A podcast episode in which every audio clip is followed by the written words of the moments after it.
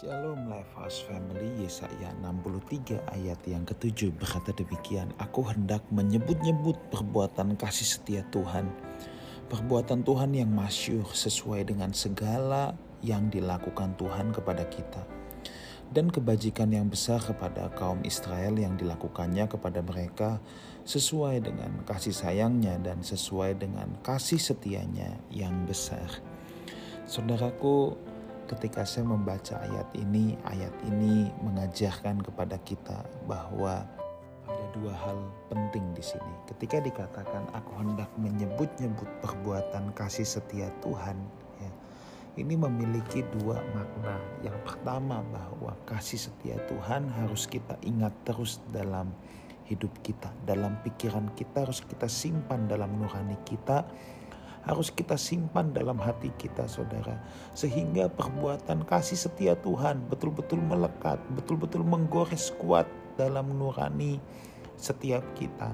Kalau kita terus-menerus mengingat akan kasih setia Tuhan, maka mustahil saudara untuk kita mengkhianati Tuhan. Mustahil untuk kita meninggalkan Tuhan. Ada banyak orang sudah menjadi Kristen tapi kemudian meninggalkan Tuhan. Kenapa? Sebab dia tidak menyadari kasih setia Tuhan dalam hidupnya. Dia tidak menyadari bahwa Tuhan yang begitu baik, Tuhan yang menebus kita sejak kita masih berdosa, Tuhan sudah mengasihi kita. Ya.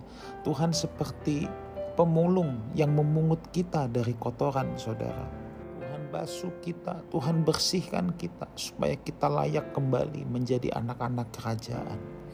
Itulah sebabnya perbuatan kasih setia Tuhan harus selalu terukir dalam nurani kita.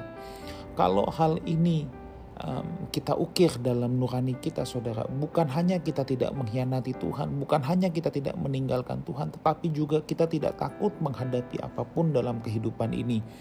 Sebab kita tahu tangan Tuhan menyertai kita tangan Tuhan berjalan bersama kita.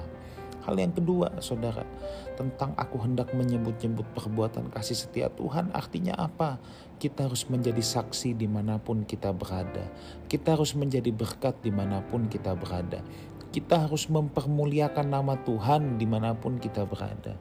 Jadi lewat hidup kita, ya orang bisa melihat, orang bisa mendengar perbuatan tangan Tuhan Lewat hidup kita orang bisa mendengar kasih setianya yang tidak pernah berkesudahan.